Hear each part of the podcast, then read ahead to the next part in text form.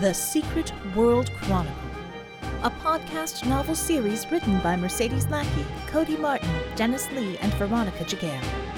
Presenting Season 8 Collision. Oblivion, Part 1. Written by Mercedes Lackey, Dennis Lee, Cody Martin, and Veronica Giguere. The quarters that had been assigned to each of the delegates to meet us reminded Bella of the white rooms at the end of 2001 A Space Odyssey. Everything was white furniture, walls, floors, and ceiling, with completely non directional, soft light flooding everything. The only color was provided by the things they had brought with them. Except that, unlike the rooms in the movie, when you happened to lie down, or said, lights out, the rooms went to black, with a little lighted path that guided you to the bathroom. Bella was still trying to process actually being here. Vicky's call was not helping that. Wait, what? Bella said, clutching her hair with one hand. It's. It's Scope, Vicky replied in her ear. It's definitely Scope. They're air evacuating her right back to Atlanta. The question is, what do you, Bull, and Yank want to do with her when she gets there? Thank God for Overwatch conference calls. Guys, Bella said, staring at the plain white wall of the guest quarters she shared with Bulwark, who was getting yet another of the Metis style medical treatment sessions that were working along with her own healing powers to accelerate his recovery past everyone's expectations. I.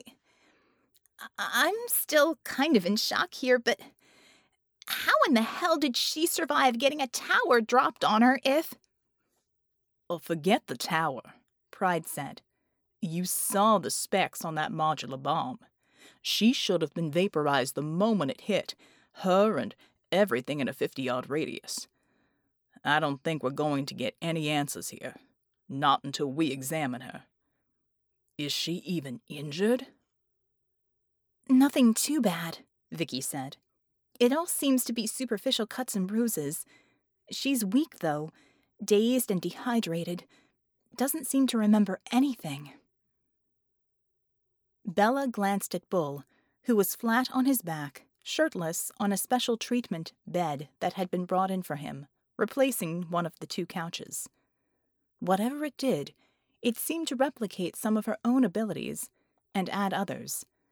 The Metisian physicians had explained it supplied additional nutrients directly through skin contact rather than IV.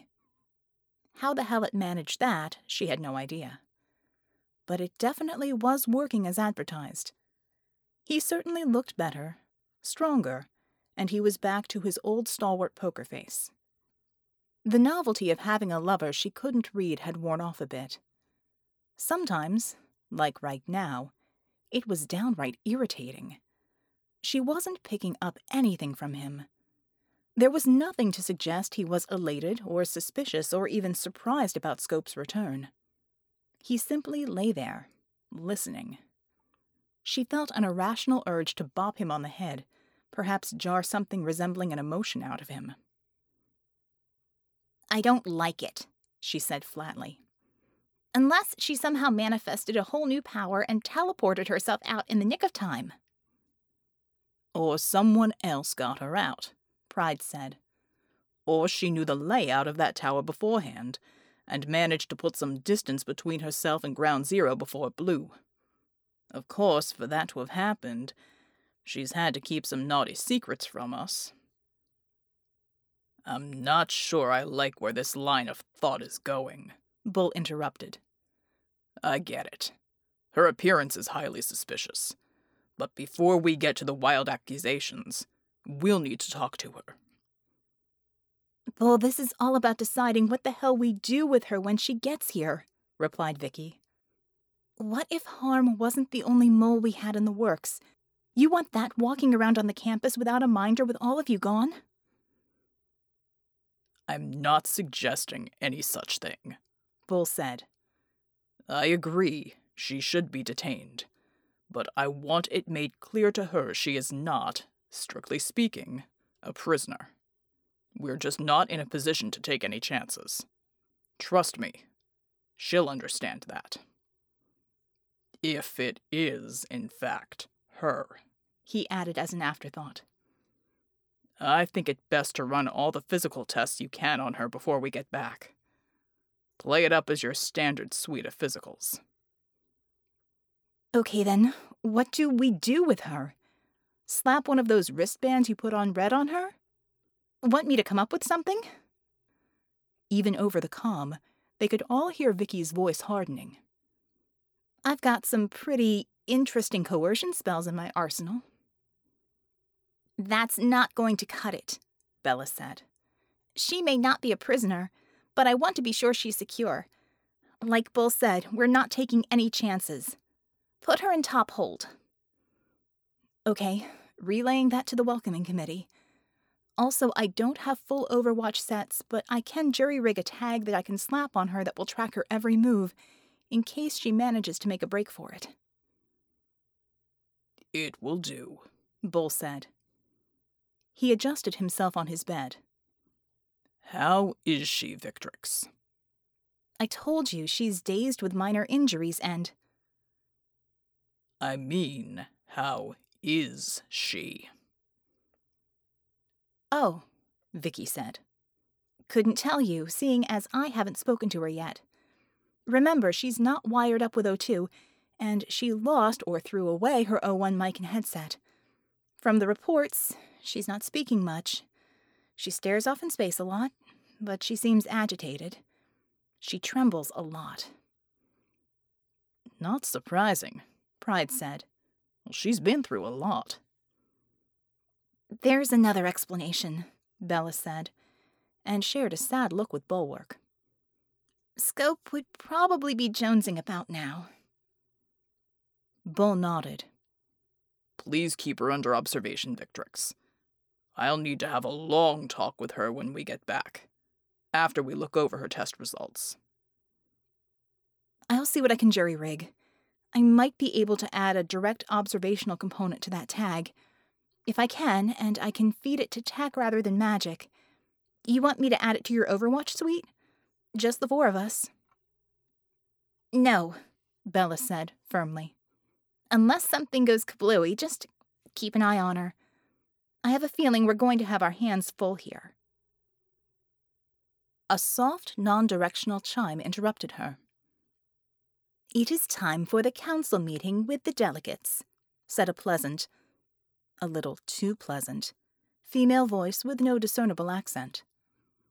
All delegates and guests should make their way to the Marconi Grand Foyer. Roger that. We'll be monitoring and recording the discussion with the Metisians per orders. Victrix out. And on that note.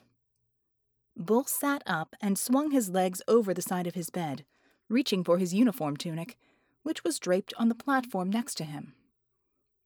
Hey, hey, whoa, whoa there, Mr. Stubborn Mule, Bella said, trying to press him back down. Did I say you were fit to get out of that thing? Bella, Bulwark said, resting his hand gently on hers. I'm fine. I should be there. And are you really going to wheel me around in this contraption? If that is what it will take to keep you from undoing everything Metis and I have done to you so far, she snapped. Fortunately, our hosts have provided us with something better. She whistled, and what looked like a very comfortable, if somewhat skeletal, recliner on wheels obediently glided over to the side of the treatment bed. Please.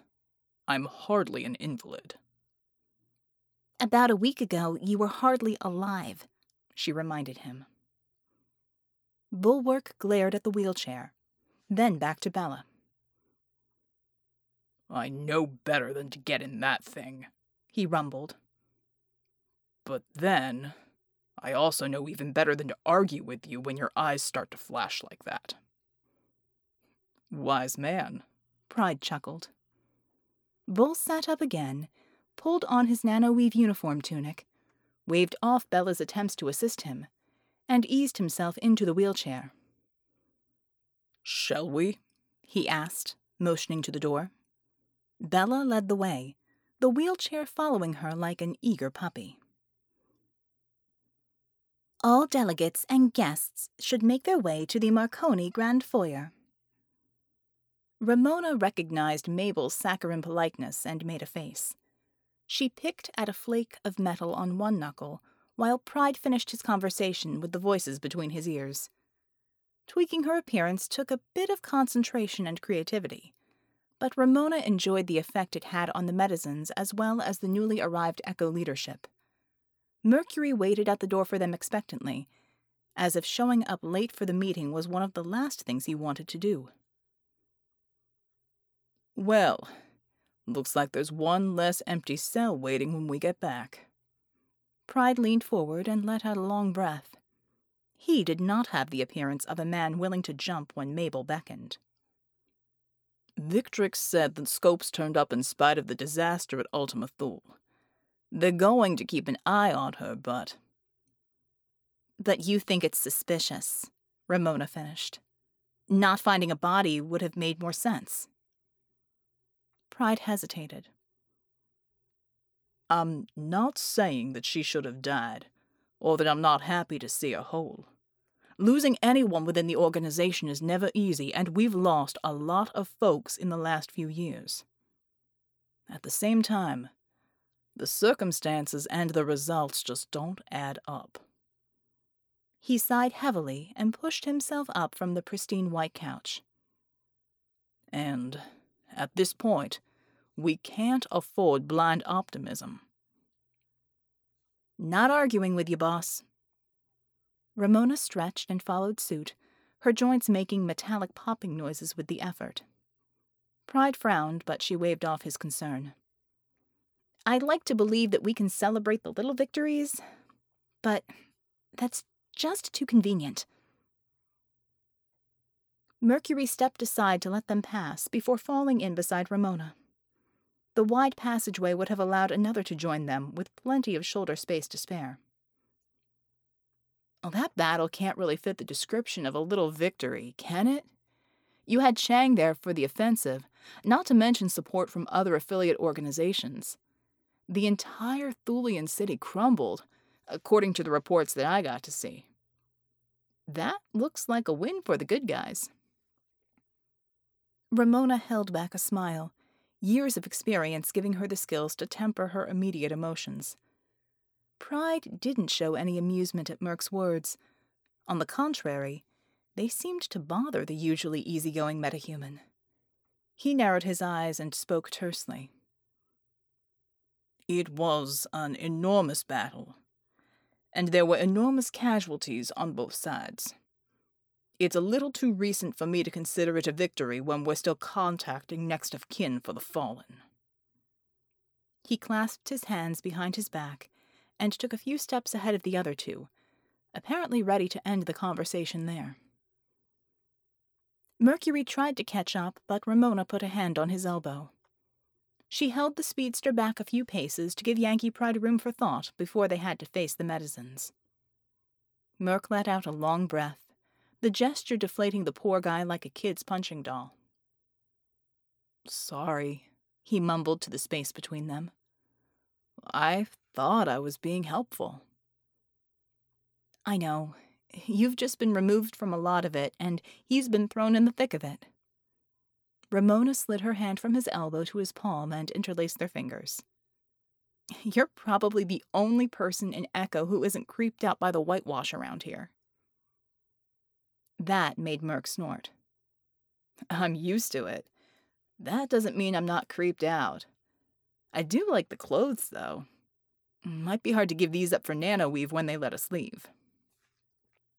If, not when.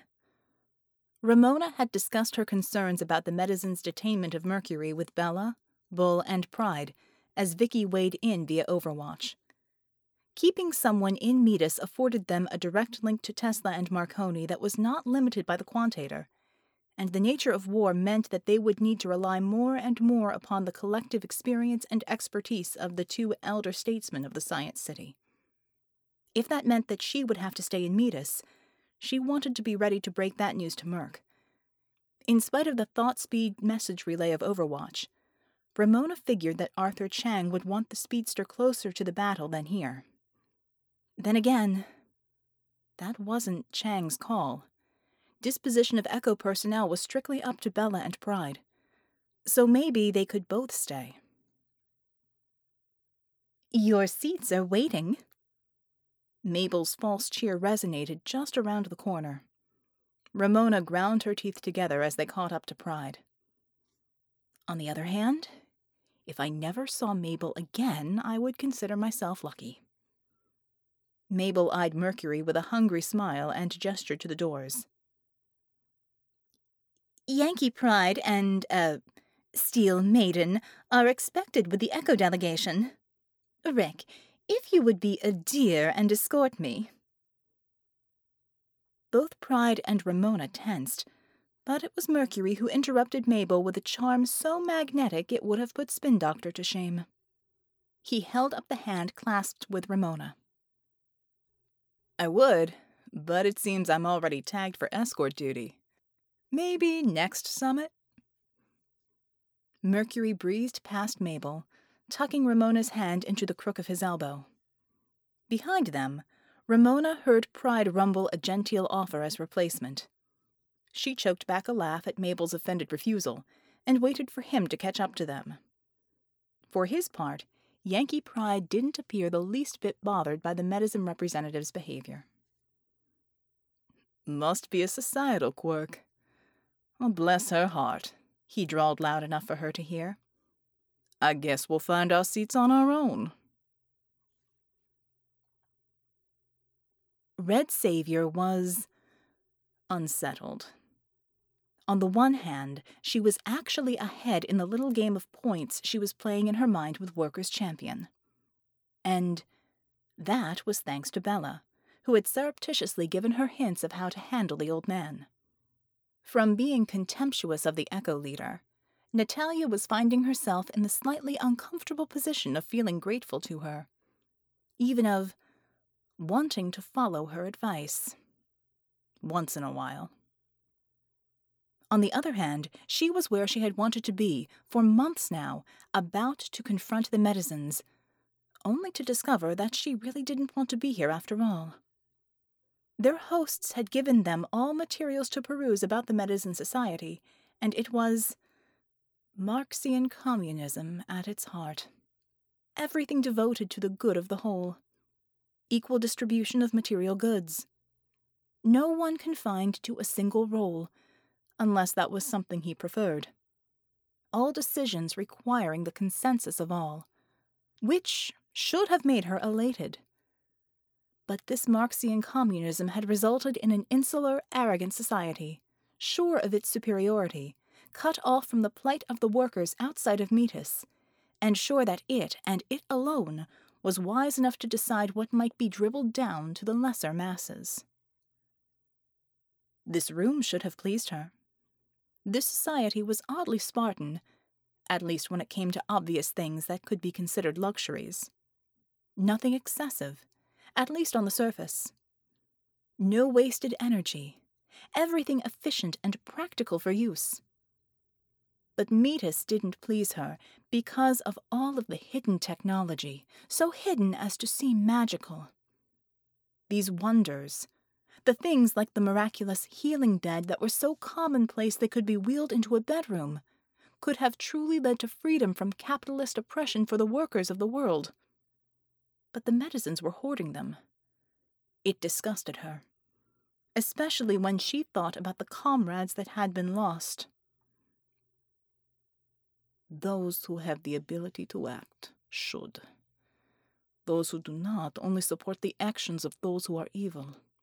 These ivory tower intellectuals are almost as culpable as the fascista themselves. Decision by consensus had also lost its attraction for her. Decision by consensus was what had enabled the Metisians to hide behind the white walls of their city, when they could have ended the conflict at the point of the first invasion, or shortly thereafter. So many dead, so much loss, and every bit of it preventable.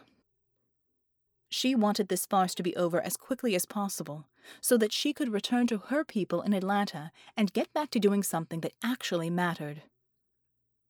She wished Boreas had not been invited. She should have been sufficient to represent Russia's interests. After all, was that not the supposed overt reason she had been sent to Atlanta in the first place? But it seemed that the Metisians were aware that in reality she had been disgraced and in exile. The only reason she was here in the first place was because Belladonna had not only strongly argued for her attendance, but had hinted that she and Bulwark would rethink their own attendance if the Metisians did not include CCCP. Strangely, Boreas had not objected. For some reason, that vexed her all the more. Intrigue and games. The sheen on the memories she held of him from her youth had tarnished considerably, and she saw him more and more for the politician he had become. More like the Metisians than he probably knew. He was a manipulator, not a creature of action any more. Well, just look at the way he had manipulated the Metisians themselves into allowing a coterie of his precious supernauts to be included as special security. She wondered very strongly how he had managed that. None of the other delegates had been allowed such a large group of attendants. The one concession that Boreas seemed to have made was to leave the majority of the supernauts outside of the proceedings. Bluster and show. I have more in common with my blue capitalist sestra than I do with the man who was my mentor. Well, at least she had her Bolshoi brat at her side. Molotok. She could count on Moji and he could count on her. And he was more comfortable with people like the Metisians than she was. Honestly, he was comfortable with everyone he met. Good looks to match any Hollywood leading man, but with a decidedly Russian cast to his jaw and eyes. He was always quick to smile and offer a laconic joke. Moji had always been the more public friendly of the two of them, which certainly didn't hurt him where the fairer sex was concerned. This held true even in Metis, where Natalia had spied more than a few Metisian women eyeing her comrade appraisingly. The other three of her contingent she was not as certain of. Rusalka had proven to be a sturdy enough comrade, but she was of the same generation as Boreas, both of them fighting together in the Great Patriotic War. Ties like that didn't wither so easily, and Natalia kept the elementalist at arm's length. Flins and Marrowit, the last two of their contingent, made her uneasy. For that matter, they seemed to make everyone uneasy, especially Chug. Their performance during the battle for Ultima Thule had been satisfactory, if disturbing, but in the wake of the fight, it was her unease that persisted. This didn't seem to bother the pair a whit. They largely stayed at the back of the group, Marrowit occasionally whispering something to Flint's, who would only nod in response, his face utterly blank. Perhaps I should have asked for Murdoch and his woman, but not possible. There had been whispers and less than diplomatic statements uttered about those two by many in the Leadership Council. Objectively, she understood.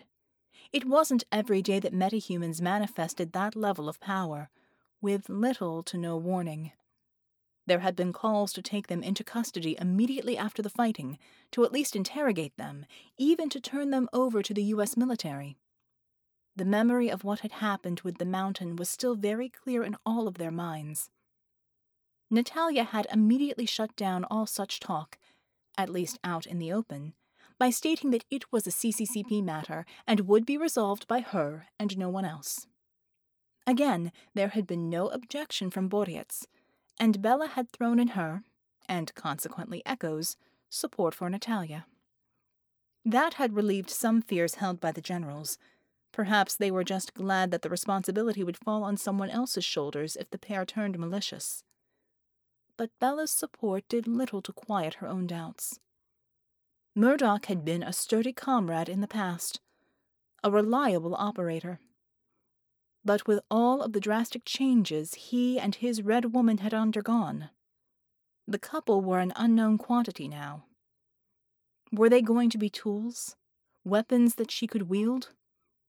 Or time bombs waiting to destroy her and those nearby? Victrix to Savior. Da, witch girl. I am listening. Got the results of the Murdoch exam. Clean bill of health. He's not crazy. He's pretty much the same guy you recruited, but more stable, actually, if that's even possible. He's not going to crack no matter what. He might be the first completely sane Op 4 ever. And the woman? There was an odd chuckle. Has a personal message for you. I am what I am, Natalia Shostakovaya. Remember Workers' Paradise and believe. That caused her breath to catch for a moment. She did her best to hide it, though. Da, fine. We'll talk more of them later. Must be going through tedious meetings, so egg shaped heads are having time to make long speeches. As if to underscore that, a soft chime punctuated the end of her sentence. It is time for the council meeting with the delegates. All delegates and guests should make their way to the Marconi Grand Foyer. The door to her room slid open, and Molotok gestured to her from the hallway. Come, Sestra. I think smoking section is this way. Natalia elbowed Moji in the ribs as she walked past him, eliciting an amused chuckle and mock pain as he rubbed the spot. The Metisians had absolutely forbidden her from lighting up, but had provided her with a cigarette shaped device they said would satisfy her cravings without endangering those around her. She had turned her nose up at it, muttering that she would rather wait than pretend to smoke. By now, however, her cravings were in such force she was starting to consider using it, and actually had it in the breast pocket of her uniform. Natalia marched at the front, following a lightly scintillating pattern of lights that marked their path. Molotok, Rusalka, Flynn's, and Marrowit all fell in behind her. Here and there along their path they would see Metisians going about their lives, all wearing the same white outfits and talking quietly. At some point they were joined by Workers' Champion and a quartet of Supernaut soldiers, all utterly silent as they followed. She wanted to turn and confront Boreas, to scream and shout and curse at him and all of the other old fools who had helped plunge the world into ruin, but she kept herself in check. Barely. Now was the time to maintain composure, to show that he and the rest of the dinosaurs in Moscow were wrong about her. The door opened before they reached it, to reveal a what else? rectangle of white light. It seemed that the Metisians thought that the future had to be white, even though the inhabitants of Metis itself were a mix of every possible race she had been able to identify. They entered the assembly chamber, as it was called, and once past the door, the light dimmed to a pleasant overall glow. As if anything here in the city was ever anything but bathed in a pleasant overall glow. Natalia felt herself craving the harsh sodium streetlights and dirty streets of Moscow more than ever, for the first time in what seemed years. Even Atlanta was preferable to this. At least Atlanta was real. It was a predictably circular chamber, with a dais in the middle, and successively higher levels of white tables with comfortable white chairs behind them. Each of those tables sported both a blue light and a white sign with blue lettering, identifying at least the nationality of those who were sitting at the table. Her eyes went to the tiers above and spotted Russia, Supernauts, on the third tier. So where was CCCP? She felt increasingly uneasy as she scanned tier after tier and saw nothing. Earth to Nat. You're down here. Ground floor. Table next to Echo. Startled by Ramona Ferrari's voice in her ear, her gaze snapped down to the tables in front of the dais and the one occupied by Belladonna, Bulwark, Yankee Pride, Mercury, with Ramona on the end. Catching her eye, Ramona nodded to the empty table immediately next to her. She stalked over there, her mind and body screaming for nicotine as she plopped down in the centermost chair, a chair which disconcertingly molded itself to her, cradling her rather than allowing her to sit. Molotok took the seat to her right, with Rusalka on her left. Flins and Marrowit chose to stand in the back. Natalia was conscious that she didn't enjoy the feeling of having the pair behind her. Marconi and Tesla insisted on having you up front. That was Belladonna. Mind you, I was going to have you share our table if they hadn't. Natalia started to speak, then clamped her jaw shut. She looked over to where Belladonna sat, muttered to herself, and then stood up abruptly. She stomped over to the echo table, stopping in front of Bella's position at it. Blue girl, Sestra. Thank you.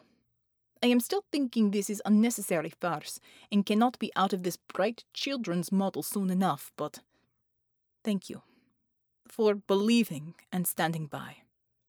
You are truly a sturdy comrade and will always be counted as such. Bella blinked but recovered quickly. We don't always see eye to eye, Commissar, but at least we never try to deliberately sabotage each other. Or punch each other. I was mad as hops when you sent your people out looking for Ultima Thule. But believe me, I understand why you did it. I can't think of anything harder for someone who is used to action. She glanced at Bulwark. Than to sit back and wait. Sometimes it's intolerable not having anything to hit. You are having good point. Hand-to-hand practice once back in Atlanta? CCCP HQ has adequate gym facilities. Few leaks. Most lights work. Bella smiled and hid it behind her hand. You'd win, unless I cheated. But I'd appreciate some Systema lessons. Bulwark barely cracked a smile. You could use some Systema lessons, he rumbled. Is settled. Let us finish this exercise so that we may return all the sooner. Da? She nodded curtly, then went back to her seat. Moji arched an eyebrow, waiting until she was seated before he spoke. That was different. You didn't even break anything. Shut up, brat, or I shall start here. She could have been annoyed, but instead felt a smile of her own creep its way into her lips. It is good to have friends, not just comrades. Oh, my, I'm turning soft and American. The last of the delegates filed into the chamber with its mirrored ceiling. They barely took up the first five tiers. There was room for thousands of people here. Concrete proof that the Metisians did operate by consensus. The very last person to walk in was Arthur Chang, in full military regalia. While it would have been expected for a representative from the State Department or the President's cabinet to act as representative, there had been some sort of agreement worked out with the President. Metis had insisted on his presence, that had settled the matter in the end. He remained impassive as he made his way to his seat, at the table next to Echo's. He looked eminently calm and capable. Natalia found herself liking the man, for his strategic expertise and the care he showered his troops with, if nothing else. Once he was seated, the light chatter that had filled the chamber fell to a hush. The two Metisians who had been standing to one side of the dais took the three steps up to it. There was already a table with a pair of plain white cubes on it. Once the two Metisians, a man and a woman, took their places on either side of the table, the two cubes glowed, and suddenly there were two projected men, one in front of each cube, joining them. It was clear that these were projections because they were slightly transparent. The one on Natalia's right was shorter than the other, but she recognized them both from the wireframe versions of their heads that had appeared when she went to speak with them via the Quantator, currently residing in the secure room of CCCP headquarters. Tesla and Marconi. Of course. Those of you who are unfamiliar with faces of history will not recognize our two incorporeal associates, said the male Metisian, in a white suit that looked to Natalia as if it had been stolen from a state sponsored science fiction film of the 1970s. May I present to you Nikolai Tesla and Enrico Guglielmo Marconi? Each man nodded slightly at the sound of his name. Virtually everyone, except those at the Echo and CCCP tables, gasped as the implications began to dawn on them. Together, they are the founders of what came to be known as Metis, where you find yourselves now. A city and a society based on science for the greatest possible good. A murmur began, which Natalia predicted would become a roar if something was not done about it. The speaker stilled the sound with a raised hand. When you return to your rooms, you will find documents waiting which should answer every one of the questions which are occurring to you now. And if you have other questions, you have been given access to the universal terminals through which you may ask whatever you please. Ah, but will you answer those questions? Nat thought to herself. While she trusted Tesla and Marconi, insofar as she could trust any of these people, she did not trust the openness and honesty of these Metisians. Her government, past and present, was no saint on the world stage. But she found that people, professing to be working in the best interests of everyone, often were able to justify the worst atrocities and evils to themselves. She saw no reason why these Metisians would be any different so far the monopoly they had on their technology, and the immense power that granted them in relation to every other force on the planet. It gave her pause to think what they might do with the power vacuum created by the Thulians and their weakening of even the strongest nations on the planet. A technocracy would be no better than slavery by oligarchs or fascists. Art of War was the first to realize what the blue light was for or perhaps was the first of those who had figured it out to decide to use it. He waved his hand over the top of it, and it went from a dim glow to a bright one. General Chang, the Metisian said, acknowledging him. Thank you for the introduction to Masters Tesla and Marconi, Chang said smoothly. But who might you and your companion be? The man smiled. We are the delegated representatives of Metis, although every citizen is currently monitoring this conference, he replied. I am citizen Raymond Freeberg, and my fellow delegate is citizen Mabel Aldante.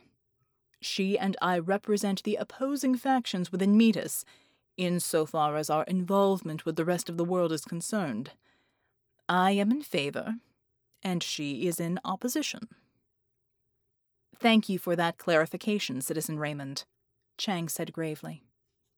I am relieved to discover I am not going to have to refer to you by, say, two sets of numbers. There was a ripple of quiet laughter through the congregation, but it quickly subsided. But, citizens, gentlemen, ladies, the question I think that is paramount here is this you elected to reveal yourselves and come to our aid at Ultima Thule, and believe me, we are grateful.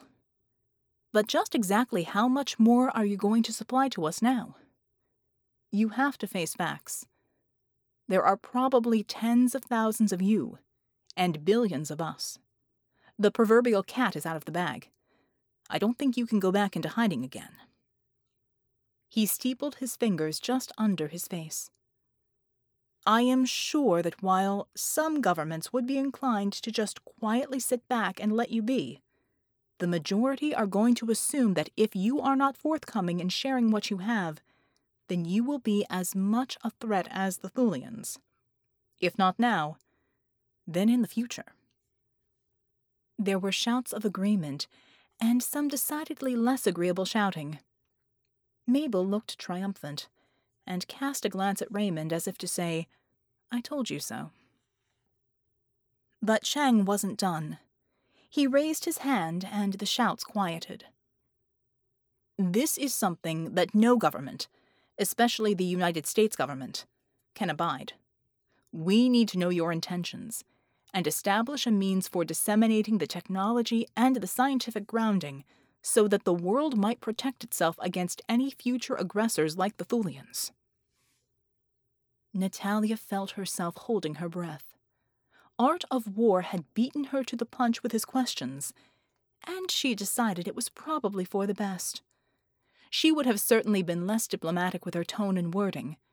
It seemed that his ability for strategy not only extended to the battlefield, but also to wars of words. The assembled crowd erupted once Arthur had finished speaking again, each delegate wishing to have their say heard first. Natalia noticed that Belladonna and Workers' Champion each held back, Bella conferring with Bulwark, while Boreas simply watched. Gentlemen, uh, ladies, Marconi boomed, voice amplified over the growing tumult. Is your very presence here not an indication that Metis has every intention of sharing our knowledge? If we had wanted to keep our wisdom to ourselves, would we have brought you here in the first place? In our vehicles. Vehicles which your own weapon systems were unable to detect until we allowed them to. Tesla nodded as the voices subsided. We could easily have made our appearance, dealt with the Thulians, and vanished, and you would have been none the wiser. Instead, you are here as our guests. Please calm your fears. Emotionalism will not win you allies among us, and you will have to convince every Metisian among us in order to achieve your goals. We are a true democracy. Nat snorted a little. Tesla twitched an eyebrow in her direction, but continued on. Each and every vote will be held where you can see it, and it will be your task, as representatives of your various governments, to convince us that you are prepared to use what we hold wisely. He raised his voice a little. Furthermore, there will be no playing of favorites. What one receives, all will receive. You may wish to take that into consideration. The room exploded into shouting again at that. Natalia decided to tune out as much of it as possible, as different nations loudly argued their cases for receiving the lion's share of technology due to their contributions during the war against the Kriegers. Herself, Art of War, Belladonna, and Workers' Champion were part of a small contingent that remained largely silent, allowing the more self important delegates to blow as much hot air as they liked. The need for a cigarette grew more and more urgent as their puerile conjecture carried on. This, ladies and gentlemen, Marconi boomed over the top of them all, after the ones on the dais had let the cacophony continue for about ten minutes, is not your decision to make. It is ours. There may be billions of you, but you have no way of accessing our records without our cooperation. Each piece of information will be given to all, or none. That was our unilateral decision. As the Americans are so fond of saying, take it or leave it. Silence fell. Chang's light came on again. General Chang, said Raymond. It seems, citizen, you have us over the proverbial barrel, as we Americans are so fond of saying. That actually got a weak laugh. That was all Arthur seemed to need to break some of the tension in the room, however. He spread his hands. You're holding the cards, and you are offering to share the pot, to use another Americanism. Shall we turn the discussion to what is actually in that pot, then? He straightened slightly. I see this for what it is an opportunity for global cooperation and enrichment on a level heretofore unknown. In fact, in my view, when this conference is over, we may well find ourselves with nothing to fight each other over. Ever again. We've bested, with help, a tyrannical, aggressive military force bent on world domination. This is something that should unite us. We've survived against impossible odds, facing an enemy both old and new to the world. I think that gives us more to come together over than to divide further. Nat heaved a silent sigh of relief, glad that she had not been called on to speak. I feel like a minnow at a shark convention, Bella murmured covertly into her Overwatch mic. I feel like a kid with finger paints watching Michelangelo, Vicky put in. Hell, watching Michelangelo taking my finger paints and recreating the Mona Lisa. I am being glad that this art of war is with us. These piranha would tear each other apart for scraps, baubles, and broken trinkets. He is keeping them from that, and maybe saving us all from ourselves. Not bad for Amerikansky. She appreciated the man all the more. One by one, she saw the delegate sway to his passionate rhetoric. She knew it would not be as simple as convincing one room of people to agree not to tear each other's throats out, but it was an important step. It appeared that he was the right man to help them take that first step. As the silence reigned, Mabel and Raymond exchanged another look. Mabel looked sour, Raymond pleased. In that case, Perhaps you would care to take a small break in the debate to hear from our biology department. We will start at the last, a very recent discovery made possible by our fledgling relationship with Echo. We trust the significance of our findings, and the vast potential it suggests for future endeavors won't be lost on you. Ladies and gentlemen, at long last, we have confirmed the origin of meta powers. This time, instead of an uproar, there were only gasps and unvoiced questions as the delegates of the world rose to their feet. Mabel and Raymond approached the center of the dais in silence, collected the cubes projecting the images of Tesla and Marconi, and brought them down to an ornate pedestal at the foot of the steps. The room hushed as the lights dimmed, and at the center, the dais began to rise up from the ground. Beneath the rising platform, a round, brightly lit, and glass walled room came into view. It was bare, except for a tall, white gowned man who stood beside an open, stylized sarcophagus. Inside the ornate coffin, the body of a man who looked to be in his mid thirties, with chiseled features, blond hair, and a build that could only be described as heroic. In fact, he looked like something out of a Nazi propaganda poster or commemorative statue. Good Lord! Yankee Pride exclaimed, rising from his seat. It's Eisenfaust! A tense murmur rose from the crowd and was silenced as a voice boomed from unseen loudspeakers, bringing the assembled delegates to a still. Ladies and gentlemen. Within the glass lined room, the man in white held up his hand. He cast an arrogant look out into the crowd, his mouth bent in a perpetual sneer, and waited. Finally, he let his hand drop, satisfied he had everyone's undivided attention, and continued. My name is Dr. Herman Damon Kestrel and I suggest you remember it well, as I will be remembered as the man who has deciphered one of the greatest mysteries of our time. Since the appearance of the first metahumans during the Second World War, we have pondered the riddle behind meta-powered individuals.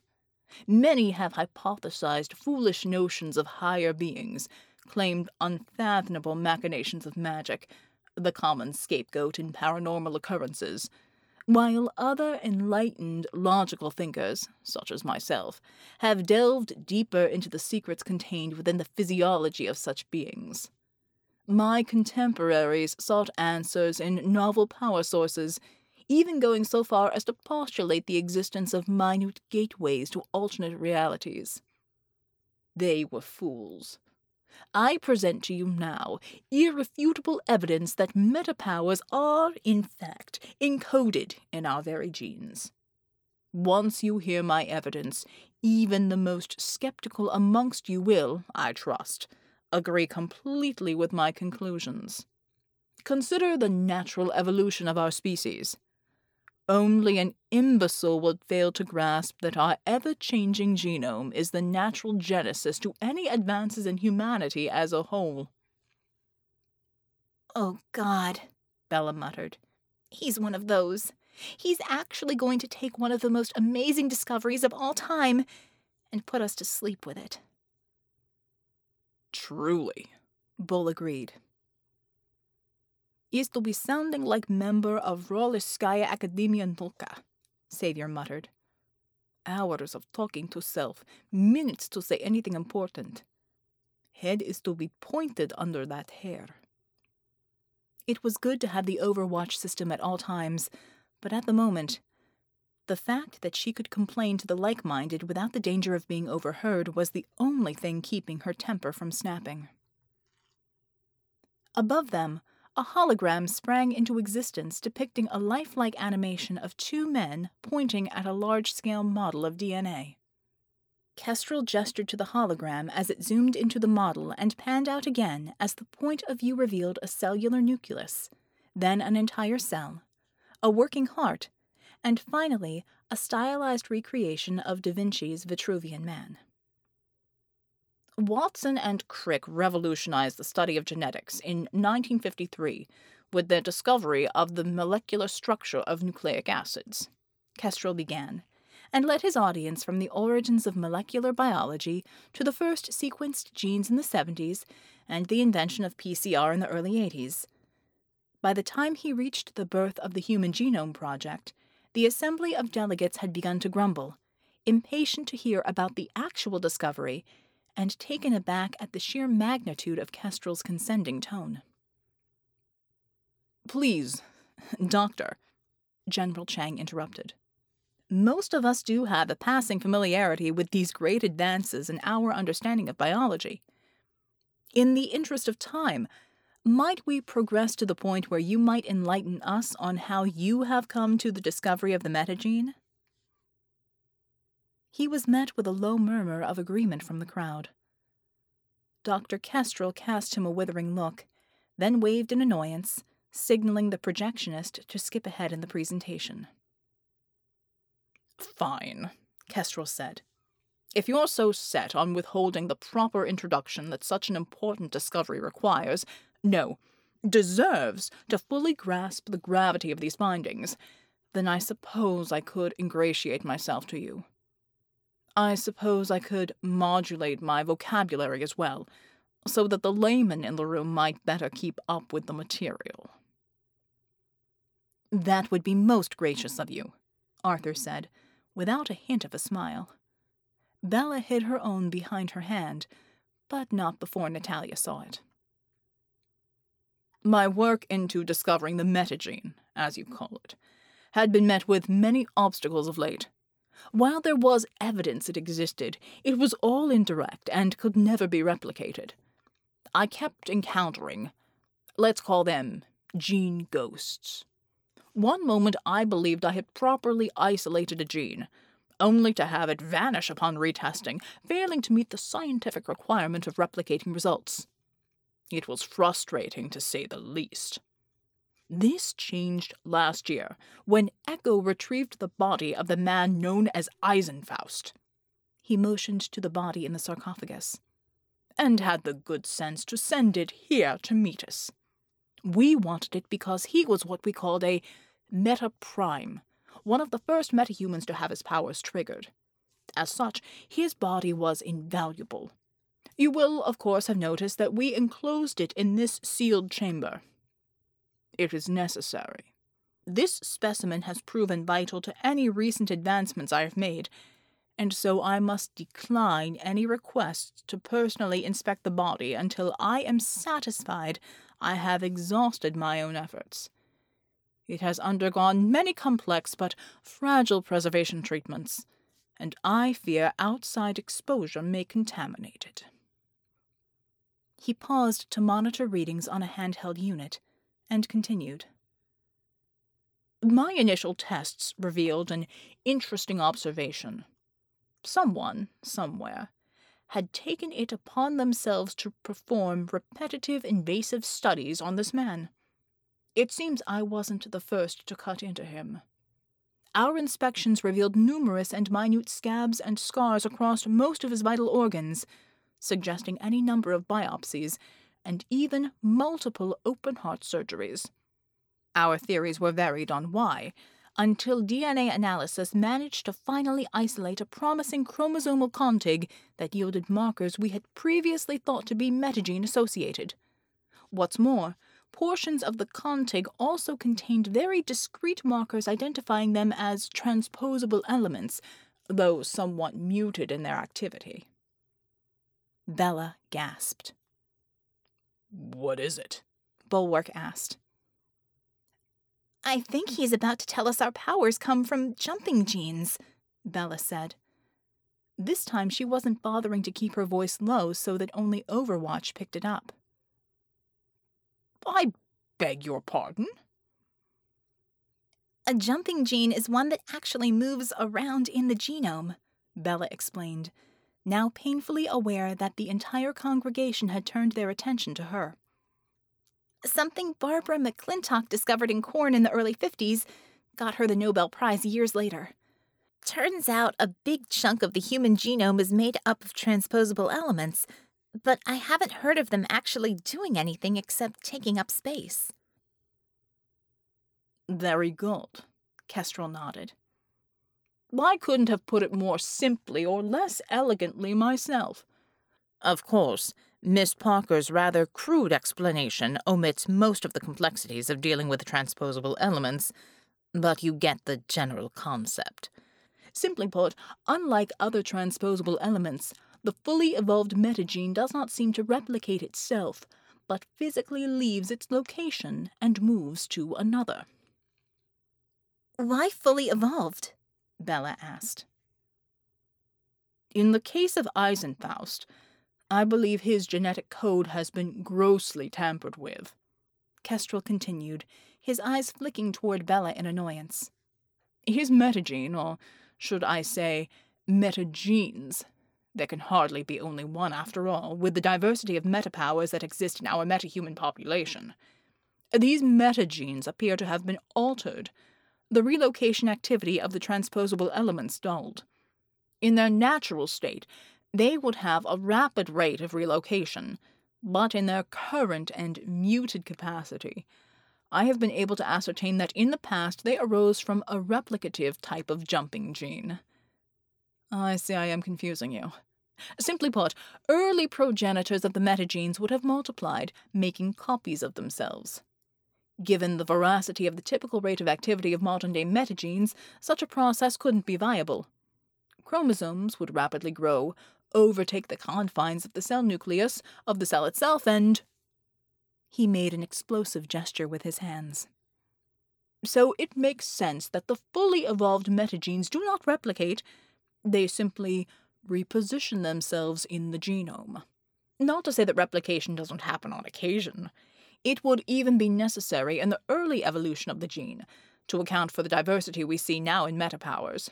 You see? I'm sorry, Ramona interrupted. Why was the jumping activity of Eisenfaust's metagenes slowed down in the first place? Interruptions, interruptions, interruptions, Kestrel seethed. I do not have conclusive evidence on that at this particular moment. It is one of the many projects I would be working on right now, including, I might add, finalizing the actual sequencing of these genes, if I wasn't forced to present my initial findings to a gaggle of outsiders. Doctor, please, Raymond said. A little respect for our esteemed guests. Of course, Kestrel said, and took a breath to calm himself. My initial hypothesis was that the Thulians sought to understand the origin of metapowers, as we did, and devised a way to disrupt the function of all transposable elements in individuals, such as Eisenfaust, in order to study them in a consistent manner. However, upon closer inspection, I determined their methods were far too precise and orchestrated, requiring an in depth knowledge of their targets of study beforehand. You think the Kriegers already know all about these metagenes? General Chang asked. Assuming they were the ones who have altered him, Kestrel said, it would be more than mere hypothesis. It would be fact. Then what were they after? From the nature of their modifications, my first impression was that they were seeking a process to nullify metagenes, perhaps even eliminate their existence entirely. You must understand, after I delineated the existence of metagenes, I had to sift through their own modifications to Eisenfaust's genome before resuming my own work. While they had stabilized the chromosomal localization of his metagenes, they had also grossly corrupted them. I learned from their mistakes, you might say. There was clear tampering, obvious markings of attempts at gene silencing. I was able to piece together an abridged story of their futile efforts to stem the acceleration of metagene proliferation. So, just to summarize for us non medicines, Ramona said as the doctor paused a half second for air. You figured all of this out thanks to the dead meta supremacist on the slab. You've realized that they don't normally stay in one place, which makes them harder to pin down, even in the same person. And what's more, the Kriegers knew all about these metagenes before you did. That about right? The doctor managed to contort his mouth into an even more offended sneer at Ramona's short summary of his verbal dissertation. A blunt and incomplete abstract, yes, but so, if they could stop these genes from moving, could isolate them, why didn't the Kriegers take it further? Ramona let the question fall heavy in the center of the conversation. In terms of technology, we were clearly outgunned during the invasion. The only thing that stood in their way was the number of metahumans across the world. You said it looked like they were working on obliterating the metagenes, obliterating metapowers. Ramona paused. Were they close? she asked. Were they ever close to decimating the metahuman population? Young lady, Kestrel said, if you would allow me to finish, you would learn that it is now my hypothesis that the Thulians were not, in fact, attempting to silence metagenes. Kestrel paused for effect. They were seeking answers on empowering them. But you said they were shutting them down, Ramona said. That was my initial thought, yes, Kestrel admitted. But the deeper I probed, the clearer it became that I was mistaken, and they were looking for the opposite. He was interrupted by a truly ghastly, bubbling laugh. The eyes of the corpse in the sarcophagus didn't open, but the laugh was coming from Eisenfaust. Idiot, the thing said, in a thick, gluey voice. There was a hair raising buzzing when it spoke. And it wasn't speaking in just English. It seemed as if it were speaking in dozens of languages, all at once. You are all idiots. But thank you so much for taking down all of your defenses. We thought we would never be able to get past them to find out where you were without taking drastic and fatiguing measures. The thing shoved the lid of its enclosure aside, eyes still closed all the while. Did you really think you were done with us? We have only been playing with you until now. Kestrel stared in paralyzed horror as the body of Eisenfaust, puppeted by God only knew what, turned its sightless face towards him. You've become inconvenient, you little insects, in your secret city. Now the time has come to swat you. The corpse, in two jerky but too quick movements, simultaneously smashed the sarcophagus and grabbed Kestrel by the shoulder. The hand squeezed, and everyone was able to hear the sound of the man's collarbone snapping over the intercom. Get it off! Get it off! Get it off! Get it off! Kestrel's voice spiraled up into the soprano range as the pain hit him. The corpse paid no heed as it pulled him closer. With the hand that had smashed the sarcophagus, it retrieved a wicked looking shard of glass. With deliberate slowness, it plunged the shard into the scientist's chest and twisted. Kestrel's scream no longer had words, just a single animalistic howl. The entire room exploded into activity. Several of those attending the scientists in the examination room attempted to flee, jamming together at the door and pounding their fists against it uselessly. A handful tried to free Kestrel from the corpse of Eisenfaust. On the delicate side of the glass, there were screams and shouts, everyone either trying to be heard or watching in frozen horror. Natalia marched forward, pushing through the teeming crowd. Her eyes were fixed on the corpse, it had started vibrating, subtly at first, but more and more pronounced. It wasn't until it was shaking violently that anyone else noticed. What in God's name is it doing now? Fuck, someone get in there already! Why isn't it dead? Then she noticed that the body was changing. The skin was peeling and blackening in patches, splitting. It actually started to smoke and then light was spilling from its mouth. Like it's burning from the inside out.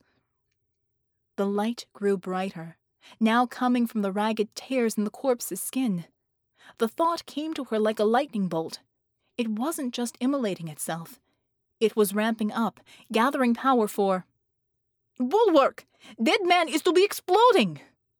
She shoved her way through the crowd more violently this time, trying to find the American. Bulwark! Bulwark had gotten to his feet along with everyone else, the wheeled chair that had brought him here discarded like a toy. He loomed over everyone, a good head or more taller than even Worker's champion. His gaze snapped to Natalia at the sound of his name. Bulwark! She screamed, pointing violently at the animated corpse. Bomb! Bulwark's eyes widened. Down! he thundered, and Get down! And as people around him hit the floor, he flung his arms wide, and with him his shield, which sprang up as a visible and rapidly widening bubble with him and Bella at the center. Natalia turned back to the examination room. The light there had become so bright that it seemed to completely fill the chamber. There were more screams, first from the chamber itself, then from the delegates as they realized the danger.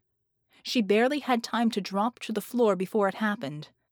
The light became even more intense, blinding her, and then the muffled whump boom as the blast wave exploded from the examination room and over the delegates.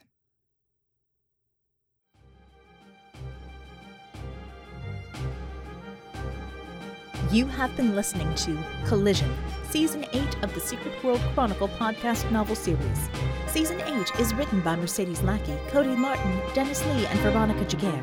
Music is Exciting Trailer by Kevin MacLeod from Incompetech.com. The Secret World Chronicle podcast is narrated and produced by Veronica Giguere and is released under a Creative Commons Attribution Non-Commercial No Derivatives 4.0 International License. The fourth book, Collision, is available in print and ebook in December 2014 from the amazing people at Baen Books. For more information about the series or to listen to earlier seasons, check out www.secretworldchronicle.com. Want to chat with the authors and fellow SWC fans? Join the Secret World Chronicle group on Facebook. And, as always, thank you for listening.